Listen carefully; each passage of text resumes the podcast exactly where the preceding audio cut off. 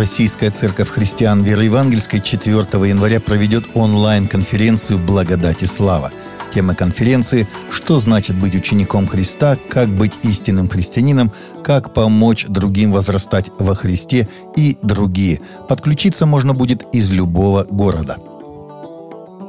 Папа Римский Франциск во время традиционной воскресной проповеди на площади Святого Петра посетовал, что в настоящее время многие пары предпочитают не заводить детей, назвав демографическую зиму трагедией, сообщает ТАСС.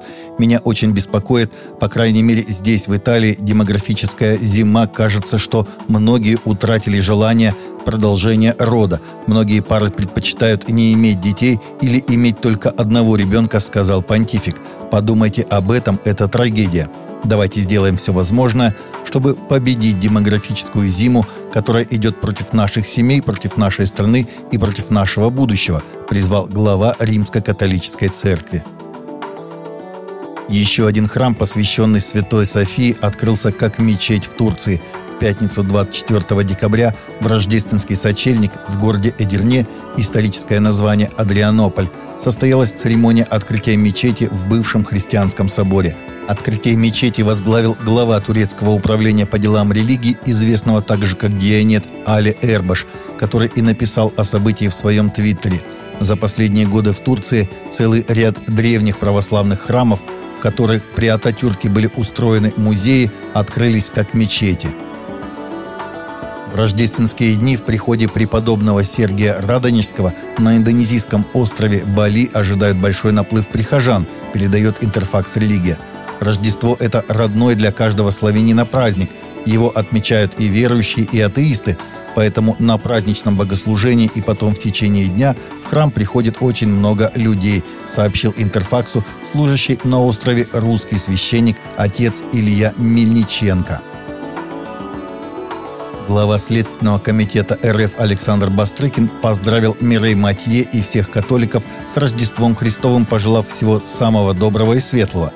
В телефонном разговоре с певицей Александр Иванович Бастрыкин обсудил значимость духовной составляющей в жизни каждого человека и творчестве музыкальных исполнителей, которой порой так не хватает молодому поколению, сообщает сайт СК России. В свою очередь, французская певица поблагодарила Бастрыкина за внимание к столь важным вопросам и поздравила его и всех сотрудников Следственного комитета с наступающим Новым годом.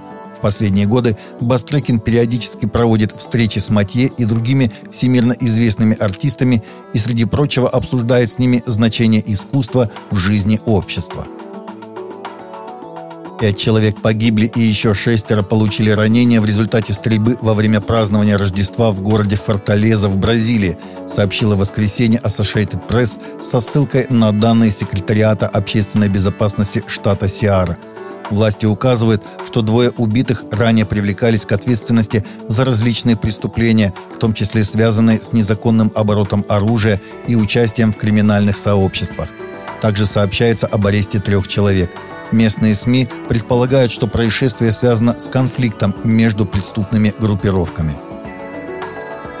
По данным правозащитных групп, правящие вооруженные силы Мьянмы сожгли заживо по меньшей мере 35 внутренне перемещенных лиц, включая стариков, женщин и детей, в деревне в восточном штате Кайя в канун Рождества. Правозащитная группа «Коринна» заявила, что обнаружила тела жертв в субботу на следующий день после резни возле деревни Мосо, города Харуза.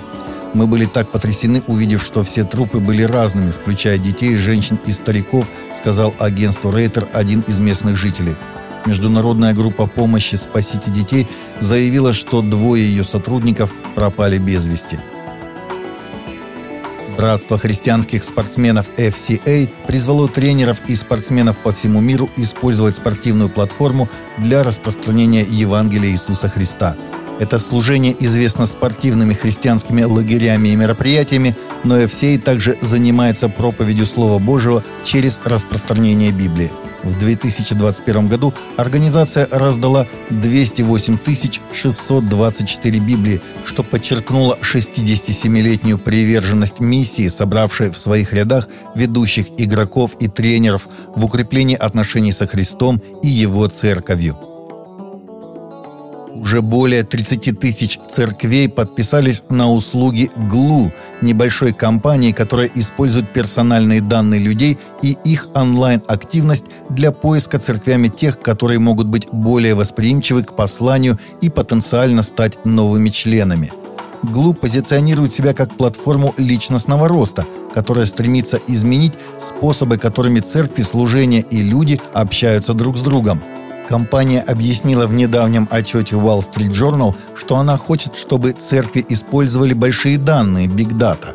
Цель состоит в том, чтобы ориентироваться на людей таким же образом, как крупные бренды, такие как Amazon, Google и Netflix.